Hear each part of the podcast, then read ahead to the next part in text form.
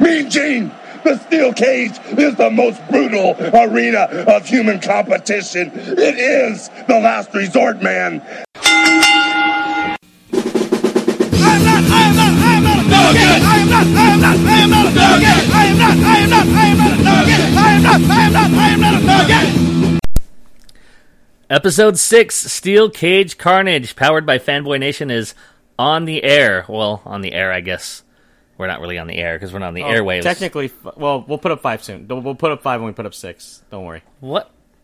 What did that have to do with us being on the air or not? No, I'm saying because people are like, wait, wasn't there four and then six? Because we had a problem with. Remember, we had a problem with the. Uh, Right, but I was leading into something about us not really being on the air because we're a podcast, and you jumped in with the numbering of the episodes. Like, we weren't even talking about that. it's the internet. I had to ruin something, don't I? Well, I guess so. I got to be a hater. True. Episode 6, which if you missed episode 5, which of course you did because we never posted it due to technical difficulties, that episode, our uh, Battleground recap episode, will be available as a lost episode, apparently, um, according to Fanboy Nation uh, editor in chief, RC Samo. So, um, I don't know if that makes this de facto episode 5, or. No, we're just going to say 6 and keep going with it. Yeah, we'll What go with hell? that. Yeah, Yeah. not? We're still reeling. We're still recovering from Comic Con. That's right, Comic Con weekend. Wow, a lot to catch you guys up on since we missed the week before Comic Con. Not intentionally, we did record for you, but uh, wasn't able to get the file uploaded somehow, some way. You can go back and hear that later. To be honest, it wasn't our best episode. it was pretty quick, wasn't it? We were kind of in a hurry to get uh, done because we were getting ready to leave for Comic Con. So, which by the way was awesome. Uh, Want to send a shout out to somebody who's never going to listen to this and thank uh, Michael Kingston, uh, Michael Mitchell, and Mr. Anderson. Anderson for Mr. Anderson? yeah, for Big Show. Yeah.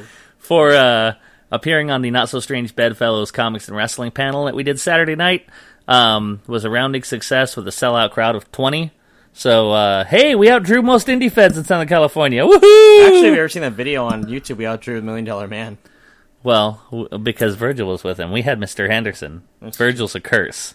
I mean, on humanity, not just on panels Well, or comic. well, yeah. I mean, plus we were going up against what, like, Well, we had uh, uh, Mythbusters right across the way. At one point, uh, uh, the WB panel. indie wrestling um, notable and now artist and creator of the second shift scott lost made some comment on the panel which we'll have uploaded for you guys later on to see and we'll make sure to add it to the steel cage carnage facebook page and uh, what he said was met with a roar of applause from the room across the way because while we had about 20 mythbusters probably had about what would you say a thousand Something like that. It filled up over that room that was. Yeah We also had the masquerade going, and the um, and w- the WB decided to show the pilots of Constantine, Gotham, and Flash. Right. And plus, there was a regular show fan meetup thing uh, where I heard that they actually had it, it drew a lot of people because it was the first public appearance of Starla. Oh god, we were. They've been bugging me about that, haven't you? Uh, not bugging me, but it, it just started as a thing, and now we've just not just run it to the ground, but we still love doing it. Tends to happen with us. Yeah. By the way, we're about three minutes. we just have a three sixteen right there. Um, three. Damn about- it. We're about three minutes in, and we haven't introduced ourselves. Oh yeah, huh? I'm Joshua Waldrop. I am Fran Mooney, out of the control center for now. That's right. Um, yeah, by now I figured they knew who we were, but also I just forgot. Well, you know, sometimes you know Rachel could take over. I'm not here, or you're not here. That's true. Um, we haven't had her on the show yet, but we do mention her just about every episode, so it's probably just a matter of time before uh, Rachel Putnam has to do a run in. Um, but for now, we uh, have a few th- topics on the table, starting with this past Monday's Monday Night Raw. Fran, you haven't seen it yet. No, so you're going to be doing most of the talking on this one. Well, I'll I'll I'll I'll chime in with my opinions as we go along. How's that? then this may be one of the shortest Raw recaps that we've ever had because you know Shorter how I do a Raw recap. Shorter than shorter than the one from last from episode five.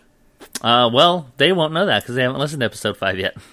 No, you never know. They may wait. You know, like you may get those people who are like OCD. That's true. Yeah. I would have to go back and listen if I was like that. Like 'cause- if Wrestling Buddy Bryce were to do that. yeah, He wrestling buddy Bryce. he seemed like the type that would do that. That's right. He would have to listen. He, he's one of those people. Um, all right, so we'll start off with you. One of those people. He's that guy.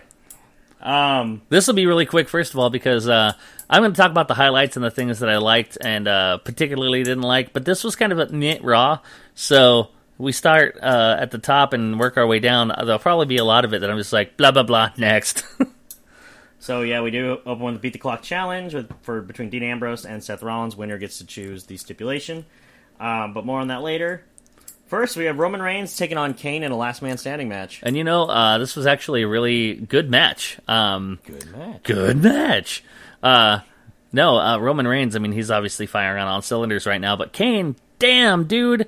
Yeah, me and Rachel were watching Monday night, and even Rachel took note. For a 45 year old man who's been taking bumps for the last 20 years of his life, and he's nearly seven feet tall and 300 plus pounds, he was working his ass off. I mean, Roman Reigns, it was uh, last man standing, so obviously there's no disqualification. Roman Reigns is throwing him around the ring, like into the ring barriers and shit.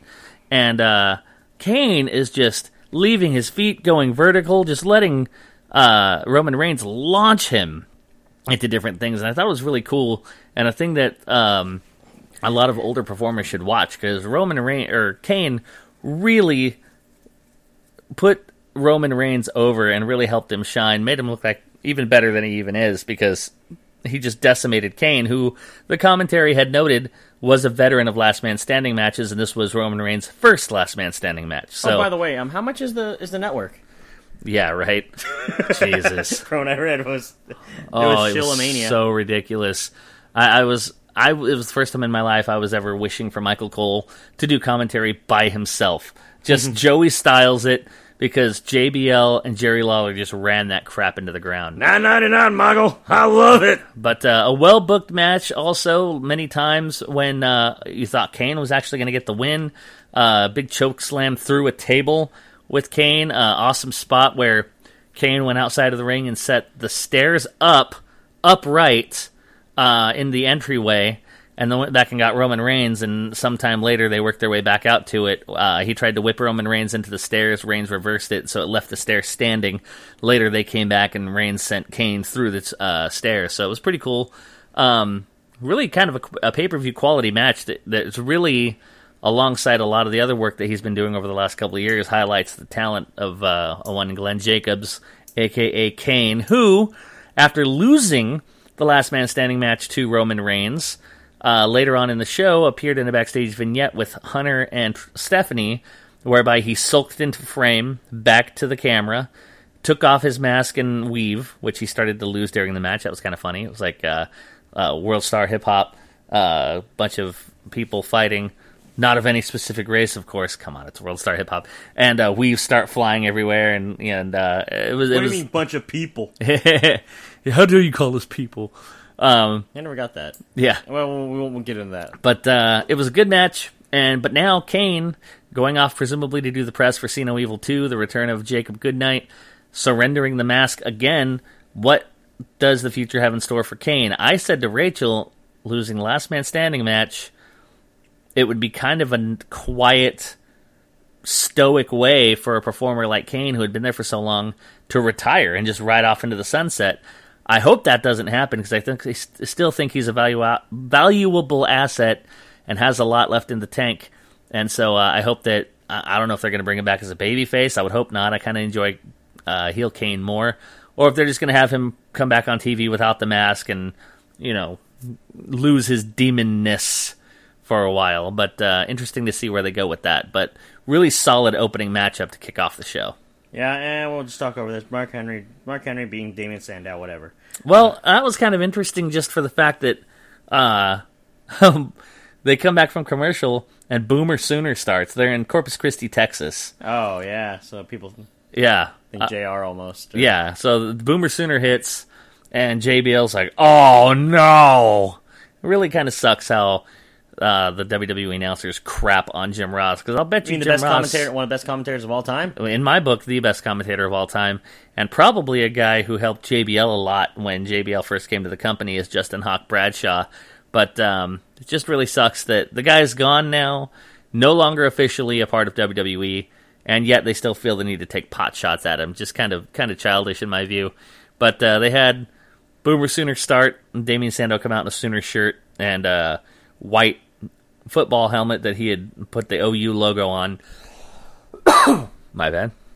Um, putting over Oklahoma and the great state of Texas, and then they announced making his return uh, from the University of Tennessee, uh, or Texas rather, uh, Mark Henry, which I wasn't aware that he went to college even, or let alone that he for was wrestling, probably. from the Or University of uh, yeah, probably. Um, but you know, is But- he here? Is he gonna be another uh, bump dummy for uh, Brock Lesnar or what? Uh, yeah, right. Uh, how how long before Brock Lesnar comes back and kills Mark Henry again, and then he's out for another eight months? Yeah, Yeah. It's so sad to see what Damien Sandow's been reduced to, though. Every week it makes me sadder. Right now, uh, Adam Rose is just hanging above that threshold, that, that kind of Mendoza line. But uh, Damien Sandow is just a huge wasted talent. He is. It's sad. I mean, every every week he's just out doing this thing, and it's just nobody. It's, he can't be taken seriously. Right.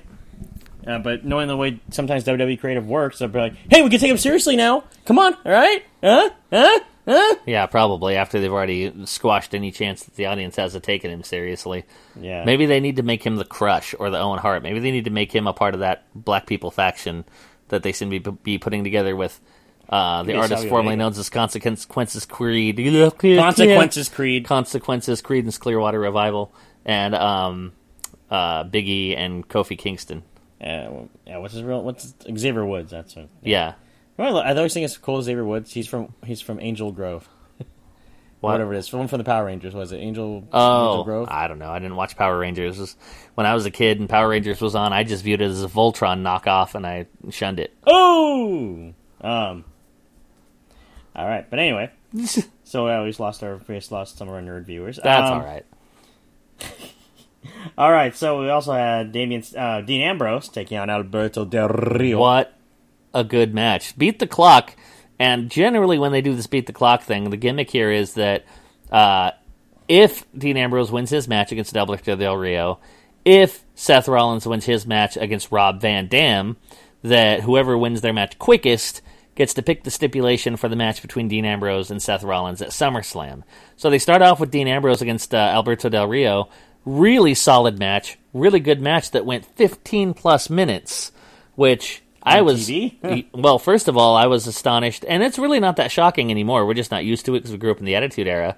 But uh, you know, with the three-hour Raw, they really give guys more time now, and it's part of the reason why the product, even though there's still that little bit of lag, three hours is just a long time to watch wrestling uh, and be shilled to about nine ninety nine a month. Um, but the match qualities have gotten better. This match with Dean Ambrose and Alberto Del Rio was outstanding, and then Dean Ambrose, of course, gets the win.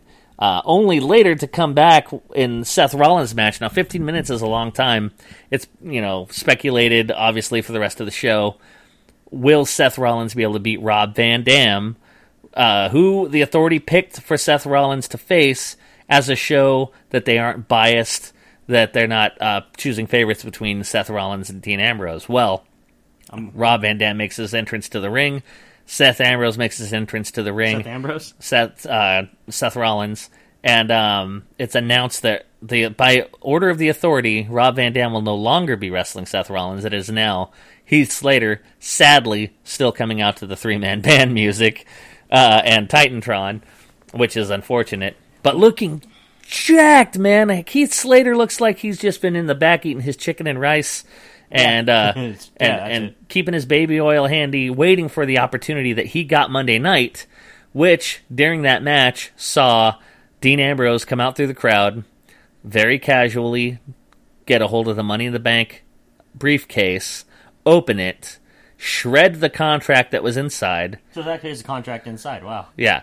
Dump a fan's soda and another fan's popcorn and JBL's hat inside the briefcase and slam it shut, causing enough of a distraction to where Heath Slater, Heath frickin' Slater, the one man band, gets the upset victory on Seth Rollins. And it was funny because earlier in the night, uh, Rachel was asking me this uh, angle presumes that both men are going to win their match, right? I said, yeah. She said, well, what happens if one of them loses? I said, well, it probably won't get booked that way because that's not the nature of uh, beat the clock. Beat the clock, you know, they're probably going to milk it and get it right to 15 minutes, and then either have Seth Rollins lose because of Ambrose or win from disqualification. Ambrose jumps him, something, something, something. Pleasantly surprised to see them go in a different direction and have Rollins actually lose the match, and of all people, to Heath Slater, who seems to be on a little bit of a roll after dumping Cesaro out of that battle royal a couple of weeks ago. Now he defeats uh, Seth Rollins, and earlier Sheamus. yeah, Sheamus, you're right. And earlier tonight, no, was it Sheamus? I thought it was Cesaro. Maybe he got rid of both of them. Because I remember he got rid of Cesaro. and I was as like, European. What? It was European guys. Um, and then tonight on main event, which is groundbreaking here, episode six of Steel Cage Carnage on fanboynation.com. I think it's the first time we've ever mentioned main event on the show. Maybe I'm wrong. Let us know. Uh, Heath Slater in his new tag team, Slater Gator. Heath Slater and Titus O'Neil get the upset win when Heath Slater rolls up uh, Stardust or Goldust, one of the two. I forget who took the pin. That was quick. I was just upset about the fact that either of the Dusts took the pin because it seems way soon for that to happen. Uh, but hopefully, Stardust has gotten over to the point to where it won't matter because Cody Rhodes is absolutely killing it in that character. Uh, Stardust and Goldust returned to action Monday night on Raw against Rybaxel again. Yawn. Um, but I hope they do something with them because um, Cody Rhodes is really firing on all cylinders as well. Oh, yeah. Oh, yeah, like I said, it's mostly you on this one. Sure. Oh, Rusev defeated Sin Cara. That was quick in a very quick match. This was funny though. This was really funny because Because I uh, still think of him as having the baby fetish. no, no, no, no. Oh, Because Rusev's music hits. Lana comes out with Rusev. Rusev's waving the flag, and they're coming straight to the ring for has the he, match. has he still been able to wave it right, or is he still like? He's doing it the same, but let me finish this. He he comes out um, with the flag and with Lana. There's no pre-match promo yet. They cut to commercial. I say to Rachel, "Wow, no pre-match promo." She goes, "Don't worry, there will be." They come back from commercial. Rusev standing in the ring doing the thing with his arms, and Lana standing with him, and they drop the Russian flag. And I think, wow, that's really odd that they dropped the Russian flag, seeing as how they usually wait till after the match to do that. Well, it turns out that Rusev had beat Sin Cara during the commercial break, and you could only see it on the WWE app. That's how fast the match was. Wow. It ended during the commercial break. Well, that um, that that's them trying to be like, well, you've got to get the app and things happen and blah blah blah blah blah. Sure, but I like that. That reminds me. I mean, it's a smaller version of it, not near as important, but it reminds me of the days when we would go to house shows and you could legitimately see a tag, a championship, tag team title match, or whatever, change hands on a house show. Um, it just the reinforces that anything can happen in the WWE thing, which I thought was cool. Of course, they go to cut their promo. Swagger comes out with Zeb Colter, who apparently um, didn't drink his V8 or something because old Mushmouth was just stumbling all over his promo. Dutch Mantell's known as one of the greatest promos in the history of the wrestling business, and uh, that, that Natasha, uh, uh, uh, you and uh, Deb, they'll put your hand over your heart. Like, poor guy. But um, they're doing a pretty good job of building up the flag match, SummerSlam, Swagger, and Rusev, which I would expect Swagger to win because Swagger's never been hotter. Of course, a, a flag match is kind of a blow off match. Uh, the rumor is that they want to shove Rusev into a uh, program with Sheamus and get the U.S. title off of Sheamus and onto Rusev, and uh, Jack Swagger winning a flag match and not actually pinning or beating Rusev would be a great way for Swagger to stay strong, Rusev to lose without getting beat technically, and for both guys to go on into other programs where they're better off than they were when they started. Mhm, mhm, mhm. What is, is Alicia Fox next? No, Dolph Ziggler and Cesaro. Oh, okay. Yeah, outstanding match. And when the match started, this was kind of a night of surprise. You know, we had Heath Slater. The match started, and I thought, well, you know, it's a shame that this is going to happen. That Dolph's going to have to lose because they have they're pushing him in that match with Miz, and Miz was at ringside doing commentary. And I figure Miz is going to get involved at some point, and you know, this is what's going to cause it. But Dolph Ziggler with the clean win on Cesaro makes me worry about Cesaro a little Yes, bit. it does. But uh, but After, after they dump him off of Heyman. but I think it's great to see. Well, actually, um, Heyman Well, yeah, because that was last week, Cesaro and Cena. Anyway, uh, we talked about that in episode five, which you didn't hear. We no, no, we didn't talk about that in episode five. We didn't really do. I don't think we recorded last week really because we're still from reeling from Comic Con. Oh, that's right, we didn't, huh? Okay, well, shoot, we have more to talk We about. took we I had a vacation. uh, Cesaro um, coming out in the middle of the promo the week before with Paul Heyman and John Cena hyping up the match at SummerSlam, the biggest fight of the summer. John Cena, Brock Lesnar for the championship, and Cesaro comes out, shakes Paul Heyman's hand. And says that he's not going to stand and listen to John Cena talk to Paul Heyman that way. That even though they're not working together, they're still friends. And came out to wrestle John Cena in a fantastic matchup, by the way. Anybody at this point who has any crap to say about John Cena, he should just shut the f up because he's the man. And him and Cesaro had an awesome match. Not, oh, Cesaro must have carried him. No, John Cena was working his ass off, just like he has been, just like he always has. And uh, it was a fantastic match. Um, but yeah, Cena or Cesaro now seems to be a little bit lost, which is unfortunate. But the good news about it is Ziggler got the win. He's going to that match with Miz at SummerSlam, and it looks like, to me, it feels like they may be getting ready to trust Dolph Ziggler with the Intercontinental Championship, which would be fantastic. I think that would be this uh, generation's version of when Mr. Perfect held the Intercontinental title and really made it mean something back in the 80s and early 90s.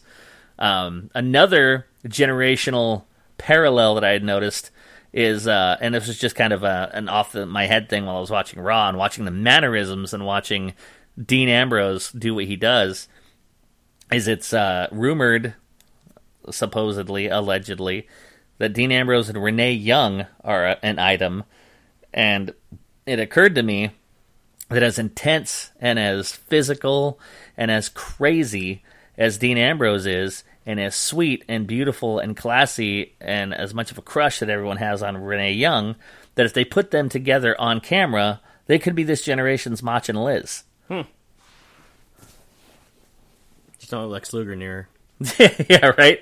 Don't don't accept any sandwiches or drinks from Lex Luger, Renee Young. Yeah, so we'll move on from that. We'll leave it that as it is. Uh, Jericho. Lex Luger killed Miss Elizabeth. All right, there you go. Uh, Jericho, Luke Harper, loser. Uh, if Jericho, if Luke Harper lost, he would be banned from ringside at SummerSlam. Yeah, this one, I mean, it was an okay match. It just kind of was what it was. It wasn't bad by any means. It was just kind of paint by numbers, and then you kind of knew Jericho was going to get the win since he had already beaten. Um, oh man, I'm blanking on his name. Luke Harper. No, Eric Rowan. He had already beaten Rowan on SmackDown with the same stipulation. So now Rowan wasn't available to be at ringside. During the match, the commentators, I think, had actually slipped and said that the Wyatts were not going to be allowed at ringside during the match with Jericho and Bray Wyatt at SummerSlam, but that wasn't set until Jericho beat Luke Harper. Oops. So, yeah. Nine ninety nine. Nine ninety nine. Right. Nine ninety nine. And you can see all that for nine ninety nine. But uh, yeah, it was kind of was what it was. But uh, Jericho gets the win, and now the match with. But following the match, he beats Luke Harper, and uh, with the with the uh, code breaker, and Bray Wyatt comes in and just decimates Jericho and hits one just the sweetest Sister Abigail. Uh, I love that move. Bray Wyatt's got to be my favorite guy right now. I love it, Michael. All right, Diego defeated Fan. No one cares. Yeah, no one Um, cares. Mini Hornswoggle Fandango, no one cares. The whole thing's garbage. Please get them off my TV. But redemption for the inspirational Bo Dallas. That's right. Bo Dallas, inspirational, Moggle. after losing twice to R Lock Truth, Winston Churchill. once by pin and once by disqualification, Bo Dallas, uh, was that R Truth he wrestled again on Monday? R Truth. Yeah. Inspirational, Moggle. Got the win on Bo Dal or on uh, Truth. And then I think, did he jump him after the bell? I can't remember if he jumped him Uh, after the bell. Bo. Bo, Bo beat with the crap out of him. I know Yeah, that. Bo after he lost, and but then Bo won with the rolling roll with the roll roll up, holding tights. And Yeah. after the match, Bo beat up Truth and Bo dogged him on the floor. Oh, and that did a victory lap again. Yeah, that was the cool thing is uh, he rolled him up, big old hands full of jeans for Bo Dallas. Inspirational, like Vince Lombardi. and then his face slowly starts to morph. He's angry and he's got that intense look, and then he looks around and slowly it softens and his eyebrows go up, and he's Bo Dallas again, and it's he's j- it's amazing to me how good he is right now, and then to think that he's only going to get exponentially better. Like he is a main event star in the making for sure. Uh, and then yeah, uh, R Truth com- is thrown out to the outside of the ring, and I thought to myself, man, it'd be really cool if he Bo dogged him on the outside of the ring, and he did. He hooked the uh, headlock, went up on the ring apron off the top steps, and Bo dogged him. It was it was great. It was inspirational. Truly inspirational, Muggle. That's all I gotta say. Nine ninety nine. You're just gonna nod when I say nine ninety nine. Pretty much. Okay. All right. So then, uh, and you talked about already the beat the clock challenge, and we end with a contract signing between Stephanie and Brie Bella, which uh, once again, Brie and Stephanie end the show. I'm. If you have a top five and maybe even a top three workers on Monday Night Raw's roster, Stephanie has to be considered one of those top three or top five. The promo she cut, Brie Bella, Brie Bella, every time she picks up a microphone, makes it abundantly clear that she never has any business with a microphone. uh, she cut a manageable promo on Stephanie, which I was expecting that she was going to come find another reason to call her a bitch because all of the the promos leading up to this is uh, you bitch slap, and then months later you're just a rich bitch slap, and then in the ring when they set the match up for SummerSlam, are you just going to stand there like a bitch? It's like, all right, Brie. Do you have a vocabulary? Anything else that you can call her? So she did. Didn't use bitch. That was good. Stephanie takes the uh, there's the big table and the chair set up. Stephanie takes the signed contract and nails Nikki across the table with it.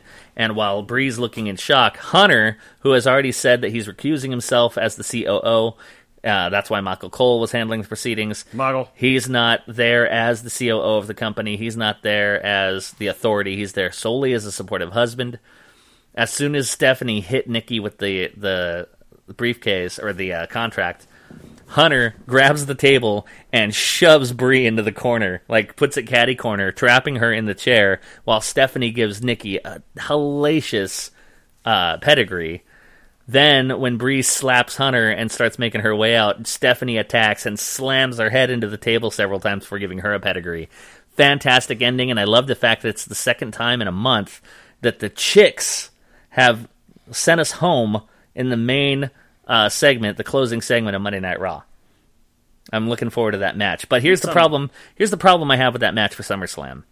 They have built to it beautifully. They have set it up fantastic. And Stephanie's work has just been amazing. The promo that she cut when she gave Brie Bella the match, where she acted like she's gonna cry and then slapped her and said she was gonna make her her bitch. Great work on Stephanie's part.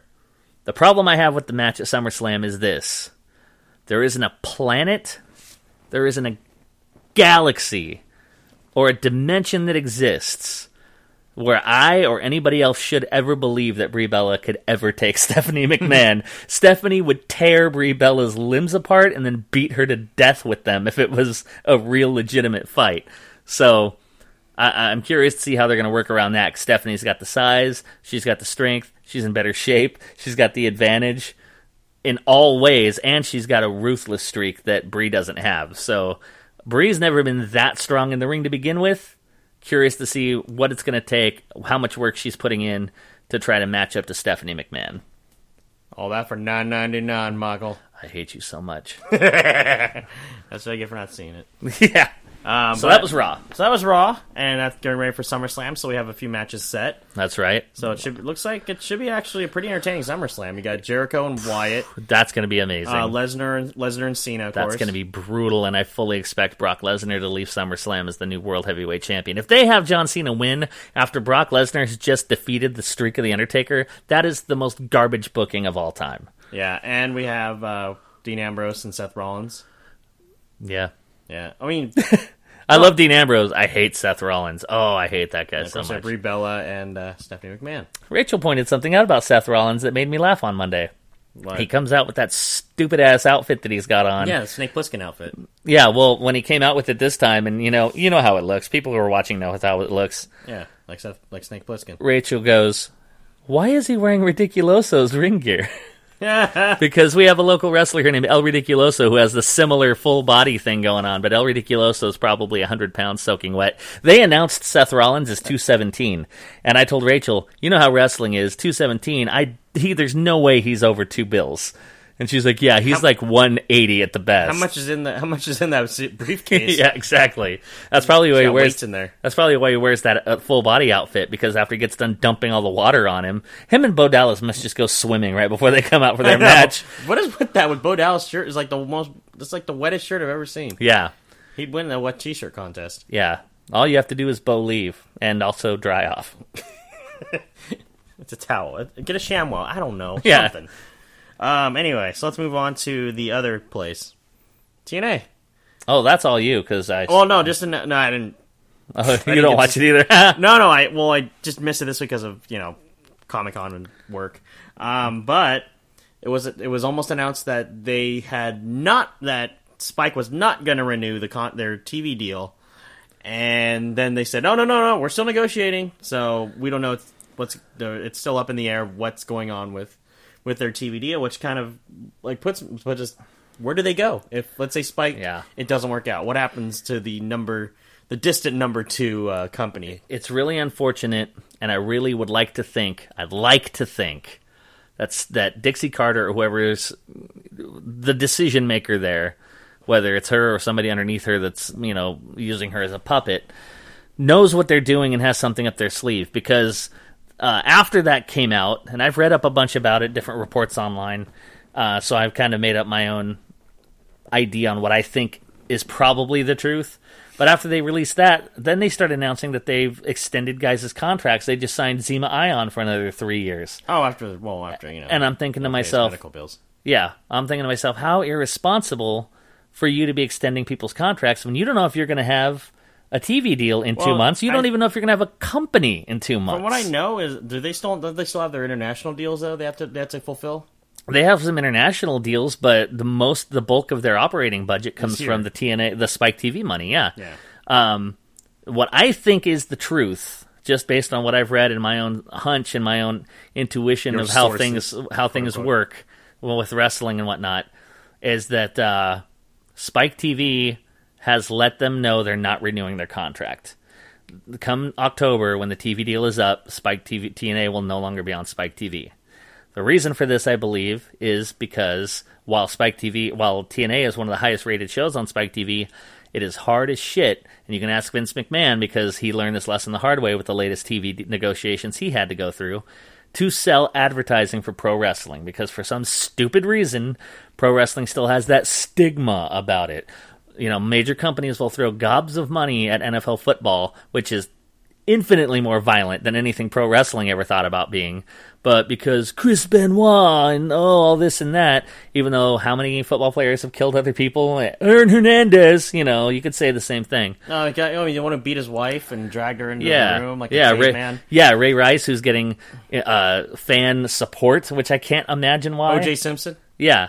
Uh, hell, even Michael Vick. At least we haven't had any dog fighters in pro wrestling that we know of. No. but uh, it's the money that they sell advertising for they're getting a fraction of what they could sell it for with something that may have a lower rating but enough people to sell at their advertising at much more money and thus they'll make more money even having a lower rated show on in uh, TNA's time slot with the extra money that they can charge for advertising. So I think TNA Spike TV let TNA know they would not be renewing their contract.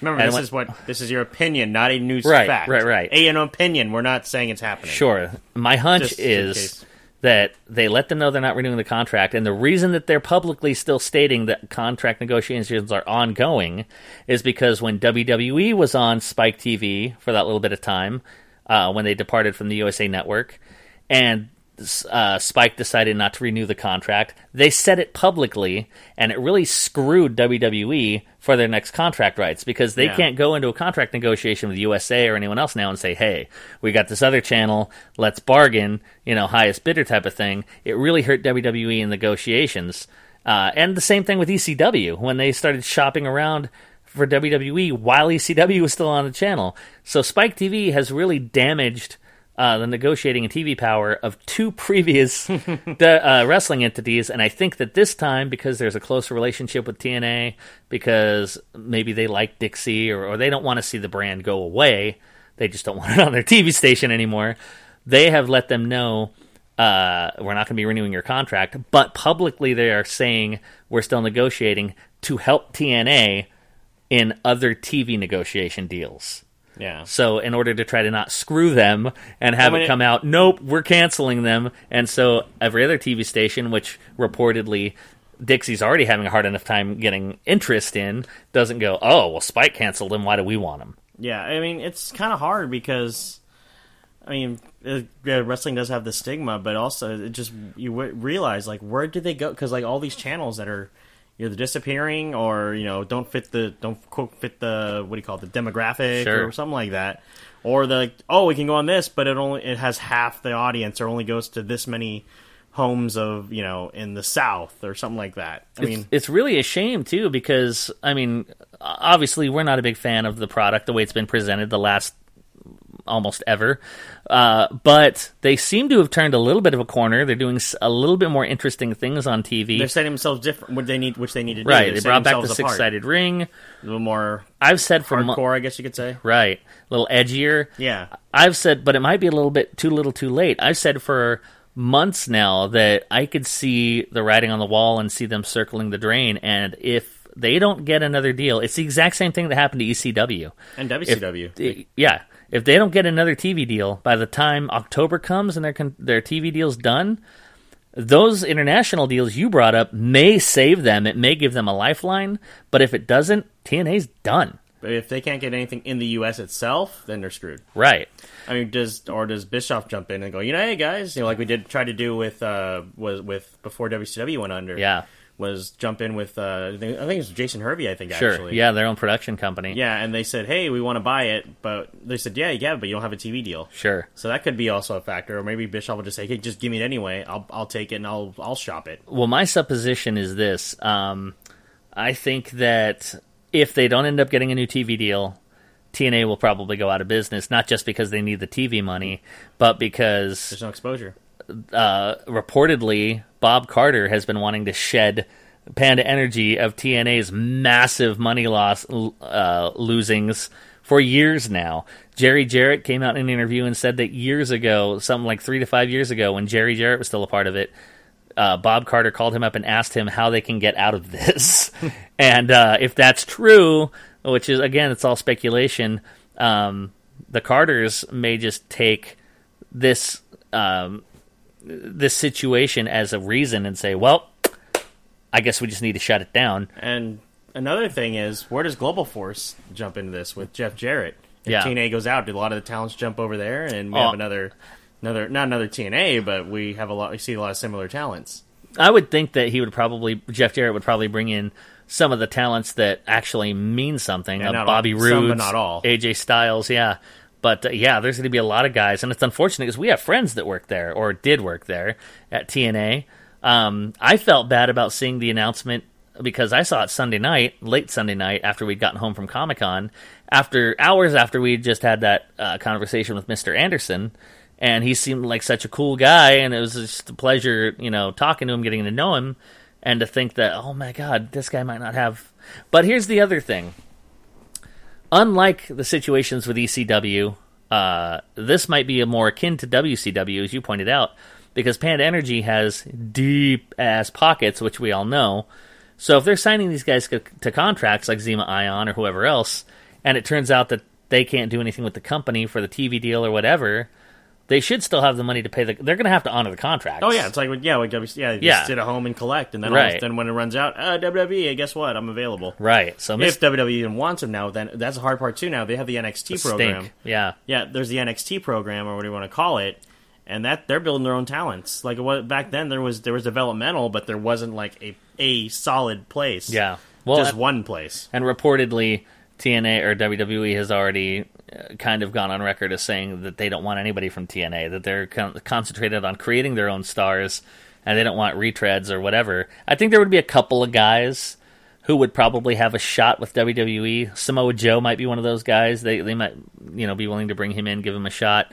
uh, especially if somebody who likes Joe's work puts in a word for him there. Uh, I know Steve Austin's a fan of his work. Um, I would have said Punk before, but Punk's you know Well, not in were- anyone's good graces. Yeah, now. but also didn't really work for Colt Cabana out there. So. yeah, that's true.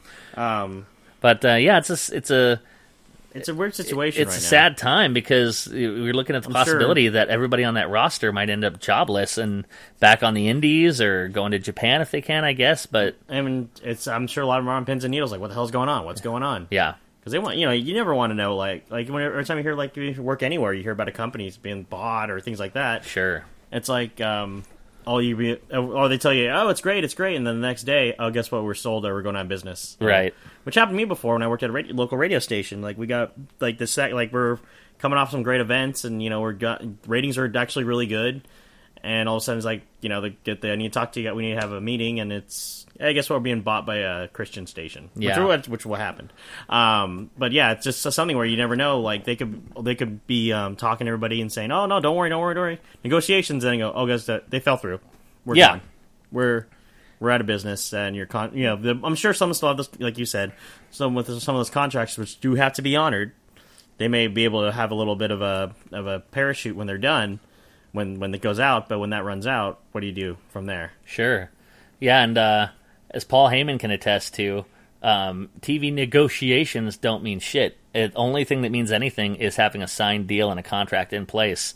Speaking of Paul Heyman, by the way, uh, that new DVD, uh, Hello, My Name is Paul Heyman. Is it, ladies and gentlemen, my name is Paul Heyman? Yeah. Came out today. I and. I want to see it so badly. Uh, it, apparently, he talks really candidly about a lot of things he hasn't talked about before. And when we once we see it, once we finally see it, uh, we'll review it here on Steel Cage Carnage. Yep, we will. Um, I saw that you had um, made mention there of the unfortunate release, uh, these budget cuts that we keep hearing about from WWE, Yeah. uh, trying to atone for the perceived uh, losses of the losses of the network, which uh, I'll got something on that in a minute. Uh, five NXT talents released, including Sean Ricker. The gravy has passed on. yeah. I mean, what? Why? Yeah, right. I mean, I never got to see. If, if I, I was talking to actually Bryce from the Wrestling Buddies about this and said, you know what? You get him on TV, give him a microphone for two minutes, the world's his. Yeah, yeah. He's he's got everything, and so I don't know. Sometimes certain people just don't see certain things in certain people. But I would love. This is one of those moments where I wish, and and the TNA thing too. I wish that there was another company. I wish that there was a WCW because somebody, or even an ECW, because Paul Heyman could make a star out of Sean Ricker. Yeah, Sean Ricker some- could make a star out of Sean Yeah, Ricker. but then some. I think one of the um, one of the other wrestling sites actually put up a thing. It said like this. The headline of the story someone posted on Facebook was the Diamond WWE released Sean Ricker, yeah, something like that. And it's true. The guy is a mm, just wicked. Oh my god! I said. Did I say wicked? you just said wicked, dude. Wow. That dude, that wicked, really, Mad talent. How's that? dude. That's. I also didn't say hella. I mean, I was just gonna say he's. well, I'd rather go with wicked than hella. Wicked is better than Hella. Yeah, we'll go with wicked. Yeah. he's wicked talented. That, Yeah. that's Sean Ricker. Wicked makes better porn than Hella does. In the hierarchy of porn companies, to me, it's like Wicked. Um, maybe uh, what, what was the other one that that uh, Jameson worked for for a while? Vivid, and then um, uh, Wait, wait, let's get back to Sean Ricker. well, yeah, porn. That's an option for any of these guys who. Actually, though, Sean Ricker uh, apparently, I mean, I, I, I he has to have been doing this before because there's no way you have it ready that fast after you get released. But um, a, a trailer circulating around Facebook. If you have a chance, take a look at it about a new uh, noir-looking detective series or movie that stars Sean Ricker that looks entertaining as hell. Uh, eh, Sean Ricker doing anything's entertaining. That's true. He could read the phone book and be entertaining. Yeah, the guy. I mean, he was. It was one of the things. You know, it was one of the people, last people that um, Paul Paul Bear uh, managed in uh, Championship Wrestling from Hollywood. There you get your mention. Now shut up. No, I'm kidding. um, they never really talked to me. Right. But yeah, he's talked to you. huh. No, I'm just laughing. Go ahead. Oh, I'll play it back and hear what you said. But anyway, Guardians of the Galaxy. we skipped over something you, we've been meaning to talk about for three weeks now. By well, we're way. gonna save it to the end. That's why it's uh, Okay. we've built it up already. Yeah, we guess we did. What are we gonna have this really in-depth topic about? Uh, uh, uh, about Black- pod, potential racism in wrestling and whether the black man's been held back from the world title scene, and then go into Guardians of the Galaxy. now that we've talked about the plight of the black man, Rocket Raccoon. He is, he is amazing. He is. That movie was amazing. Yes, Guardians of the Galaxy was freaking awesome. Um, reason why I bring it up, of course, well, because our damn show, first of all, um, but second of all, Batista just a Wow. he actually. I'm not. We're not just because he's because he's a wrestler and he's getting into Hollywood. He is great. He's actually really a good actor. Dude, I was blown away. Uh, like I'd, I've been a big fan of Batista's work before he left this last couple months. but his comedic timing, his deadpan uh, ability, and in the context of a giant brutish Drax the Destroyer character, was just spot on. And then I, I listened to an interview with him where he talked about how people presume he wants to be the next big action star, like The Rock or whoever, and he says, far from it.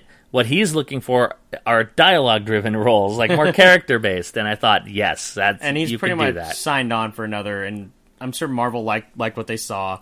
I don't see anybody really talking, even talking bad about his performance or about just about the movie in general. Yeah, It's just go out, just go out and see. It's like how we keep putting over WWE Network. Go see this movie. right.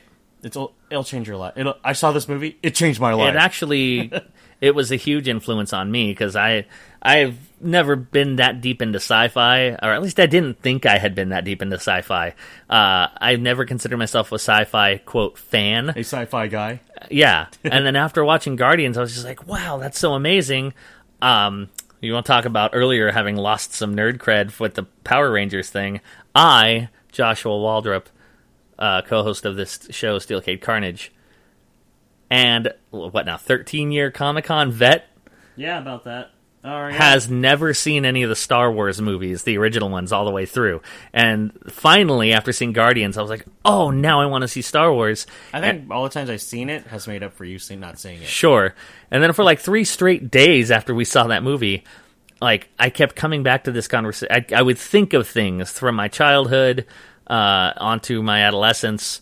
Um, watching Quantum Leap as a kid, what a great show! Scott Bakula. I was a huge mark for Quantum Leap. Um, certain shows and movies like the uh, the Last Star or was it Last uh, Flight of the Navigator, Flight Navigator is amazing. the Last Starfighter, and I Ray realized just- Bradbury. well, yeah, I uh, had the great honor of meeting him at Comic Con one year. Um, uh, I realized that throughout my life, I've been more of a sci-fi fan than I thought, and Guardians of the Galaxy would really kicked the door open for me because it's just a. If there's a thing, such a thing as a flawless movie, this could be it for me. I mean, it was one thing too. Is even if you're not the Marvel fan, it's a fun movie. Yeah, It's it's what you want when you go to the mo- when you want to go to the movies during the summer. This is what you want. right. um, Mar- uh, Marvel Studios, Disney, whatever you want to say, really. I think I, I know I posted a rant about who won this, who lost this, but if you want to put it that way, they won the summer with this. oh well, yeah. um, Sony last. Spider-Man Two was fucking terrible. So I'm gonna say it was fucking terrible. X, but although X Men Days of Future Past was really good, um, but Winter Soldier and um, and Guardians of the Galaxy just over the top. Marvel just keeps getting better. Marvel Studios and Disney just keeps getting better and better and better with each um, with each movie that comes out. Like they keep learning, like they keep learning. What can we do this? Like, and also with having something like Disney behind them for marketing, Disney knows marketing and how to put these characters. They made third tier characters matter. yeah, That's one of the big things too. People, no one, not a lot of people knew about Guardian. They knew, like, I'm sure. I think some people knew Rocket Raccoon from the Marvel versus Capcom uh, from the game, but they didn't really know the rest of the story about the Guardians of the Galaxy. I didn't know much about them. I didn't either. Speaking of Rocket Raccoon, though, what a great story. Um, you guys can look it up online, but it's a great interview or a great uh, five page piece that uh, was written a few years ago about um, uh, the creator of Rocket Raccoon, who unfortunately in 1992 was hit by a car and has been in institutional care since. Yeah. Um, has had different degrees of being able to speak or, or you know, and that's you know, communicate. But Marvel brought the movie to his bedside in the place where he's. Um, That's very cool. yeah, where he's having uh, his round the clock care, and the smile on his face was amazing. Like it just, it was magic, and it was so cool. Another really cool move. A guy who I've just, if there's such a thing as a man crush, he might be mine right now. Uh, Chris Pratt.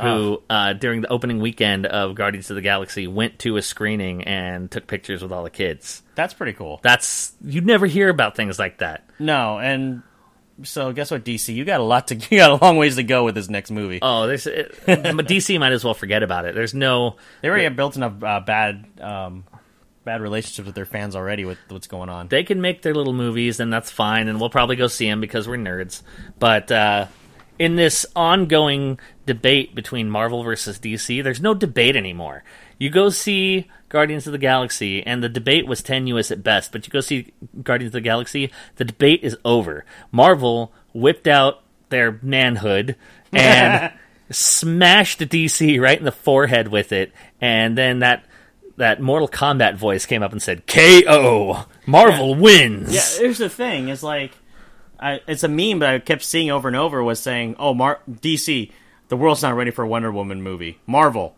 here's a rocket, here's a raccoon with a machine gun. yeah, yeah, I mean, how do they not make one of the members of their quote unquote Trinity work? yeah. Like how like they like I'll just put this way for Comic Con. Here's what here's what we had. Batman vs Superman, yeah, we had the one minute trailer. Then you had Chris Hardwick do a selfie with three of them.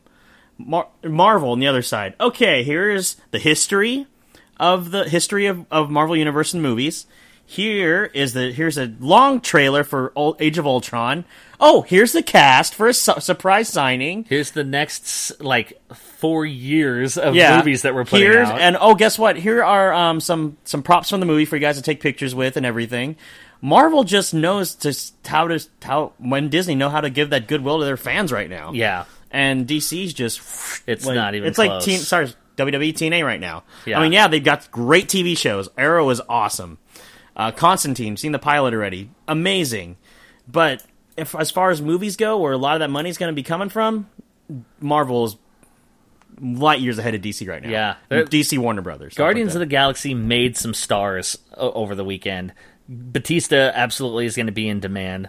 Uh, Chris Pratt is a new leading man. That guy's a twenty million dollar a year guy now because he's so likable. Scott Hatteberg. He's so funny. he's amazing. And then, um, Zoe Saldana's already just. well, she's already huge. Yeah. Um, and I just totally forgot the third star that I said uh, that movie um, was well, gonna we had make. Bradley. We had Bradley Cooper is the voice of Rocket. He's already a massive star. Yeah, um, Vin Diesel. Oh, James Gunn, writer director James Gunn. Who's not going to want that guy now?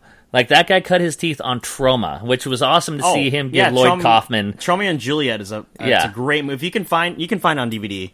Get Tromeo and Juliet. It's a great movie. It was so cool to see him pay homage too and give Lloyd Kaufman uh, uh, within like a few scenes of each other. You have the traditional Marvel Stan Lee cameo, and then you have Lloyd Kaufman, the Godfather behind the Toxic Avenger and Romeo and Juliet, Cannibal the musical, where the South Park guys cut their teeth. James Gunn, James Gunn is is going to be taking over Hollywood pretty soon. I think. I mean, he's already doing the sequel. Yeah, 20, 2017 will be released. Um, he already did the and if you've seen the movie Slither, that's his.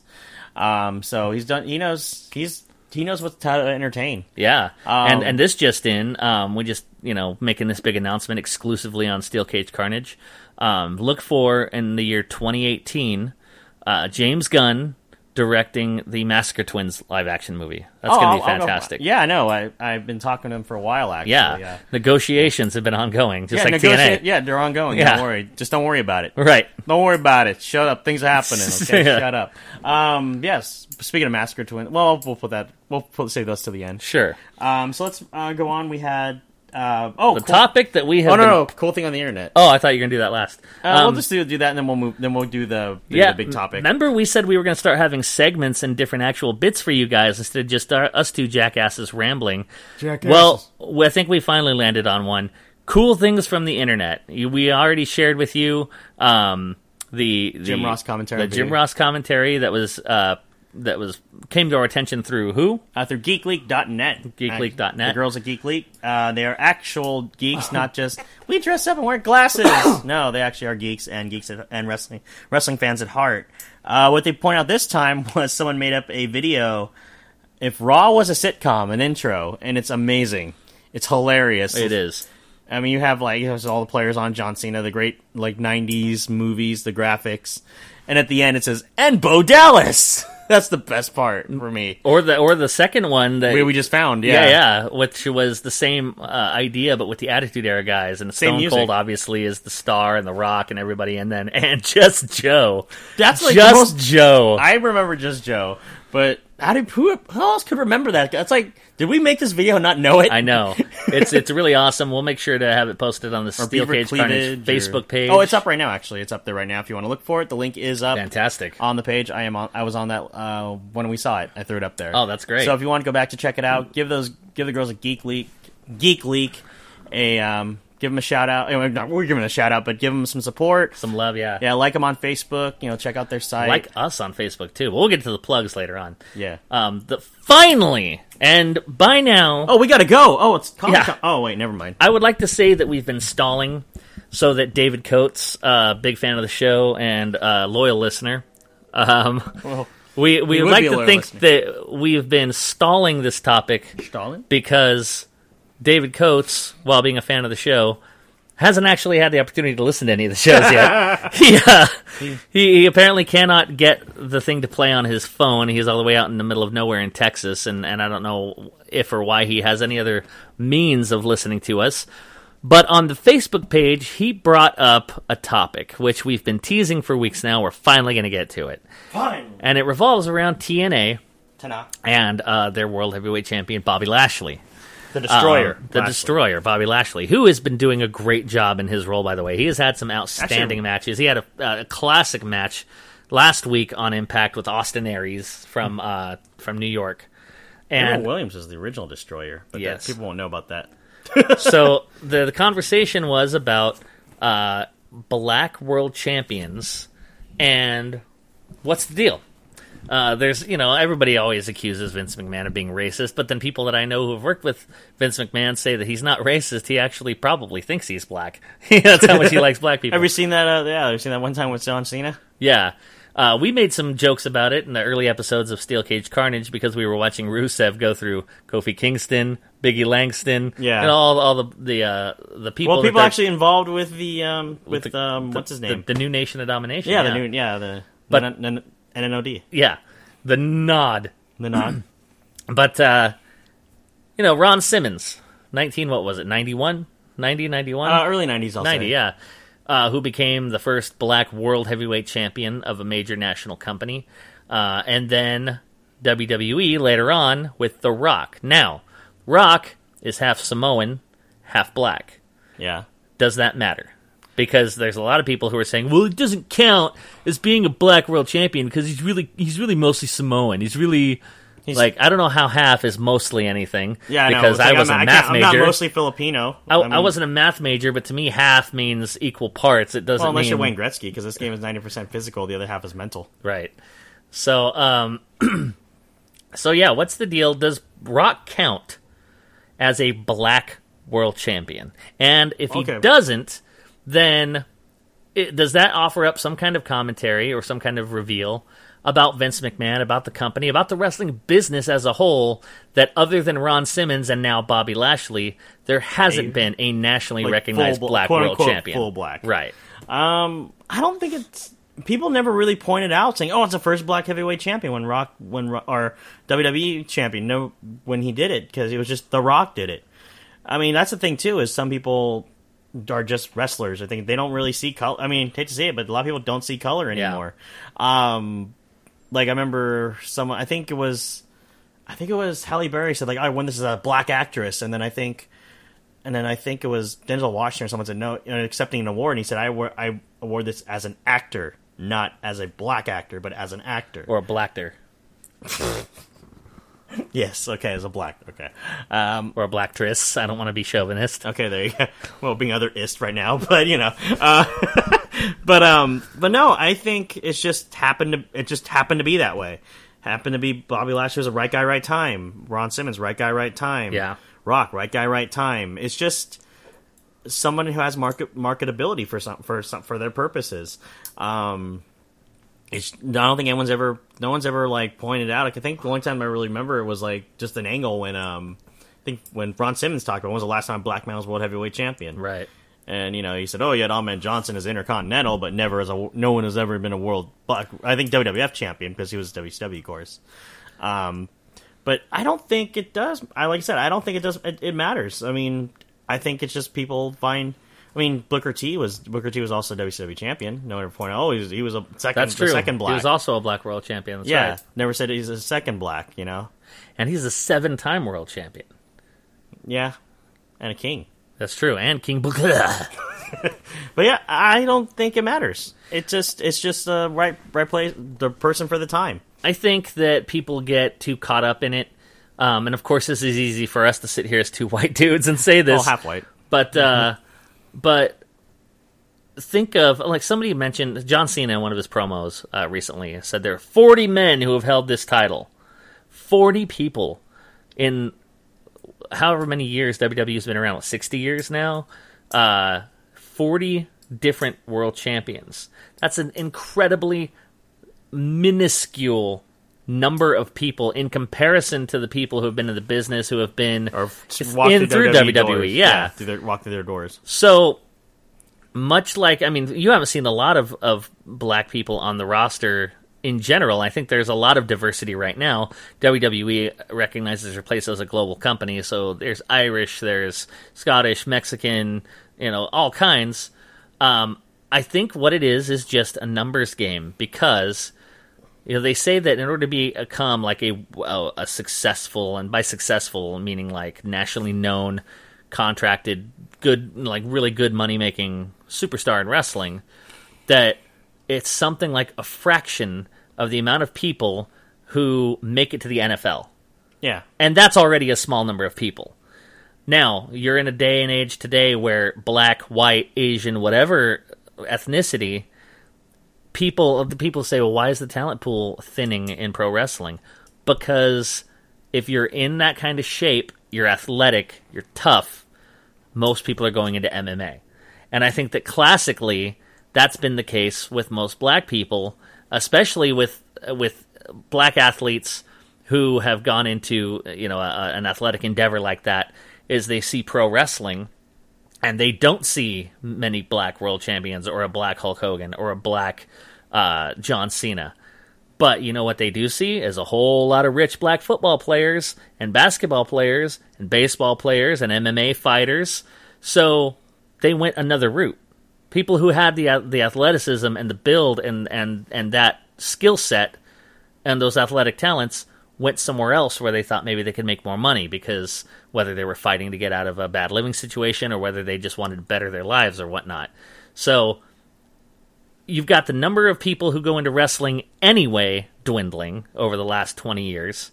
I don't think racism has really been a part of it in, unless you go way back when Ole Anderson's booking guys in the territories. Sure, there's racism there, but even then, they knew enough to put a guy like a Tony Atlas or somebody. the Thunderbolt It- Patterson. and- Yeah, maybe not in a main position, but let's be fair about it. Let's take race completely out of it.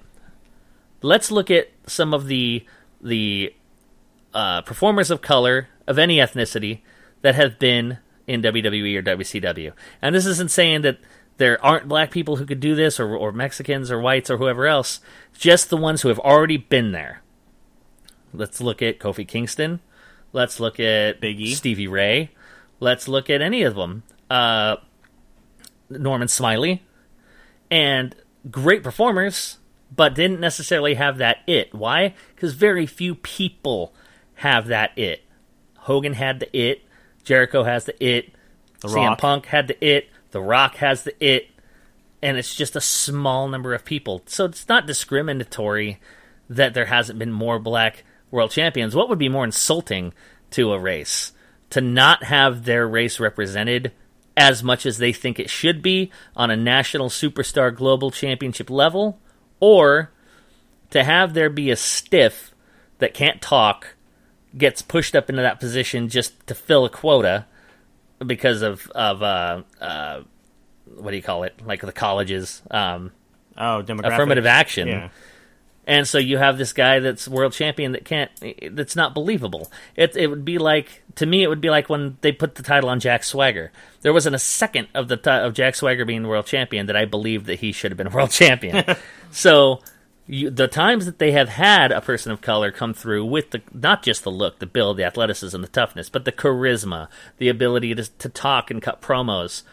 Ron Simmons, Booker T, The Rock, they have been world champion.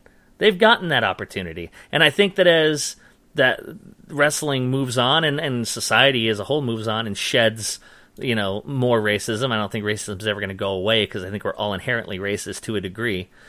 Uh, maybe you'll see more black world champions. I love the fact that Bobby Lashley is a black world champion because he's got all the tools. He's got the look, the size. He's got a big old smile. It's just charisma. He can talk. He's articulate. He he's athletic as hell for a guy as big as he is. He's like a black Brock Lesnar. Black Lesnar. Uh, Black Lesnar. so I love that he's getting that opportunity. I love that Kenny King and MVP are in that that mix, but Bobby Lashley had the it, and that's why he's got the world championship. And I think that if more people of diversity come into wrestling, they will get those opportunities. And we were talking earlier tonight about Prince Devitt from Japan just debuting on NXT, and Kenta from Japan is uh, or uh, is waiting as well. So the opportunity's there, but do they have the talent? Do they have the skill set? Do they have those intangibles that you need to have to make it? I think there's a guy on WWE's roster that could have those intangibles and could be a black world champion on a on a level as big or bigger than anybody else. Who's that? Darren Young. Really? I think that once he gets healthy, he's got the look. He's got an iron jaw. He's got a great big awesome smile. He's uh he's athletic as hell in the ring. He's got a But that also fantastic and build. that also lands in another category 'cause since he's out of the closet gay. right. So that could also open a lot more doors for let's say gay athletes. Absolutely. Um, so I think that there he could get a shot. It's unfortunate that he's hurt right now. Um, now let's you know going back to what I was saying a few minutes ago. Titus O'Neil. That guy's huge. That guy's athletic. That guy's got charisma, but I don't think he's got world champion chops. He, he he's not that good of a talker. He can't really cut promos that well, and "Arr, arr, arr," only goes so far. So, you know, anybody who looks at the, the landscape of the of the roster of the business and says, "Well, guys like Titus O'Neil aren't getting a shot," it's you know, it's holding him down. Well, be honest with yourself. Is he main event quality? I don't think so. I would like him to be. I like him a lot. I don't think he's he belongs in a program with Cena or even middle card guys like the Miz or you know Dolph Ziggler stuff like that. Uh, Big E, I was most hopeful for. Looked like they were getting ready to push him pretty solid, and then they just kind of cut him off against Rusev, and now they've got him in this new Nation of Domination faction. So that's kind of unfortunate. Yeah, I mean, again, I always bring it up, but if you watch some of the stuff in NXT, the Sure. guy, the guy can actually, the guy's got the tools. He's athletic. Yeah. he's big. Um, well, good look. Um, and he can talk. Yeah, And just for some reason, when he got to WWE, the big time, he just turned into a Southern preacher, and just didn't, it didn't work. yeah. Yeah, I think he tried to go over the top and it didn't work for him. But I think he could still be that guy, and maybe he will be once this faction gets underway. yeah, or like they said with like Ezekiel Jackson, right. dude's got an awesome look, but talking like he can't talk. Mark Henry. Look at Mark Henry. At any time Oh, during Mark his Henry's a career, world champion. He was an ECW champion. he well, well, well, he was also. I believe he was. Well, he was a world heavyweight champion. yeah.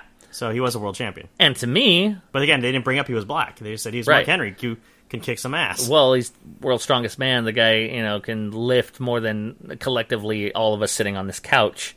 But uh, to me, I was happy to see him get it because he's worked hard. He's been a guy I've always liked. I didn't think he was world champion material because he's huge. He's got a big look. When he had that program with Cena, that's the only time where I said, "Wow, he's really honed in on something here. He's really cutting really intense, really awesome promos."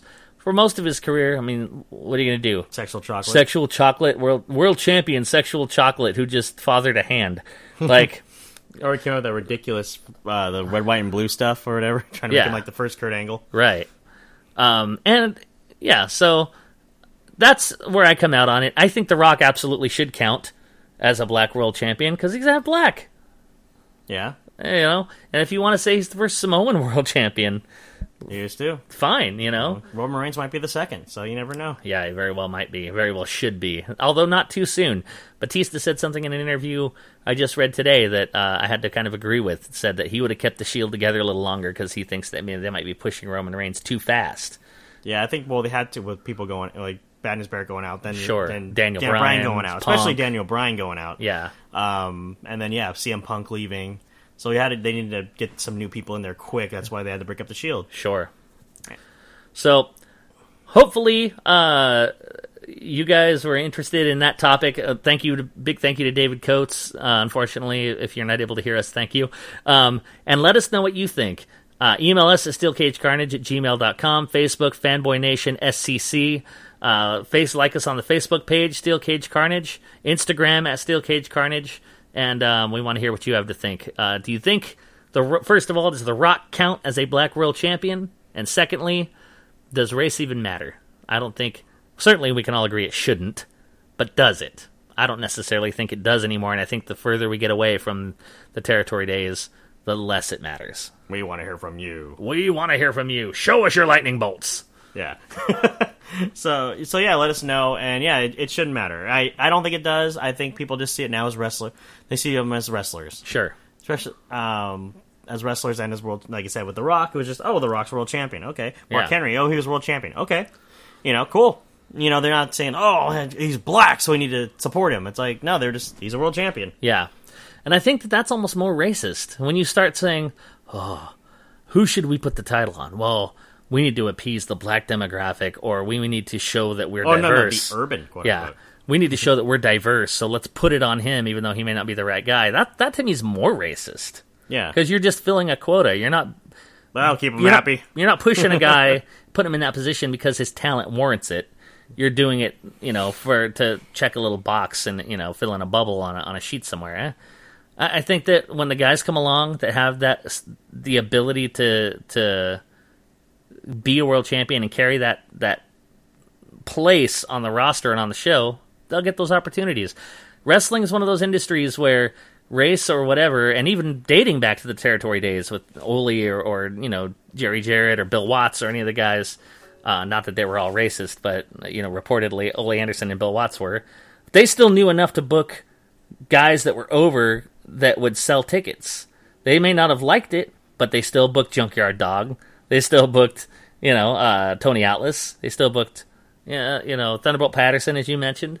So, I think that the lack of, of Black World Champions just is indicative of the fact that there have been a fewer number of nationally successful black professional wrestlers in general.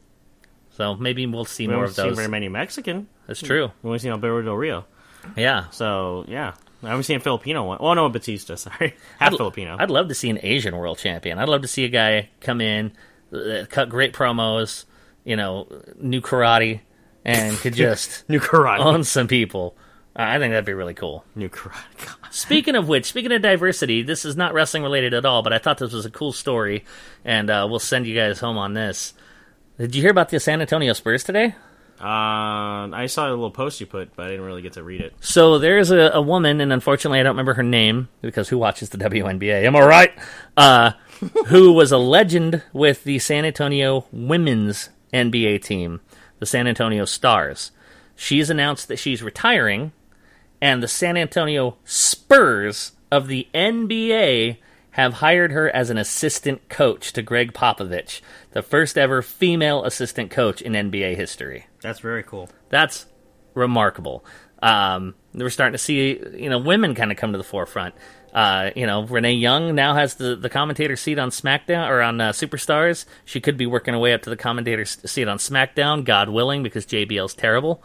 Um, we have uh, a new assistant coach for the San Antonio Spurs. That's a woman, and of course, we have the Massacre Twins.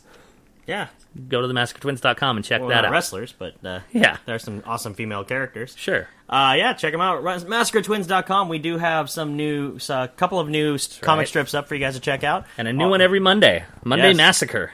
Thank you. Yes, the Monday Massacre. Yes. Uh, thank you to Rachel Putnam, of course, our uh, co-producer. That's right. She is the lovely artist. Uh, Josh over here is helping me co-write. Hi, that's me. Help me keep my sanity. um, keep me in the game, so to speak. Um, so yeah, check it out. Once again, we do have uh, every Monday we do have we're putting up some new strips, so go do check them out. Like us on Facebook. Yep, we are on Instagram at at the Massacre Twins, uh, the Massacre Twins at gmail.com. If you guys have any questions. Or if you want to get a signed strip from us, which you do have a couple left over from Comic Con. Yep, signed by the whole creative team. And my first actually published, produced comic book releases tomorrow on Comic Book Wednesday. Vincent Price Presents number four through Blue Water Comics. So make sure to order that. Uh, it's available in print and digital. Go get it. and then remasker twins. That's right. And if you have time, and amongst doing all of that and thinking about what you're going to email us or text us on the Facebook, also make sure to sit, maybe have a little drink, maybe have a little smoke, and listen to the Razor Ramones.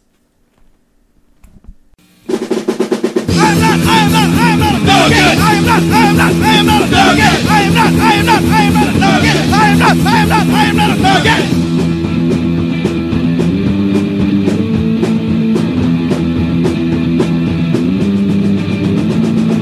Enough enough, time for a change. I am the one couldn't away. Enough is it's time for a change. I am one you couldn't push away. Enough is enough, it's time for a change. I am one you couldn't push away. Enough is enough, it's time for a change. I am one you couldn't push away. I am not, I am not, I am not a nugget. I am not, I am not, I am not a nugget. I am not, I am not, I am not a nugget. I am not, I am not, I am not a nugget.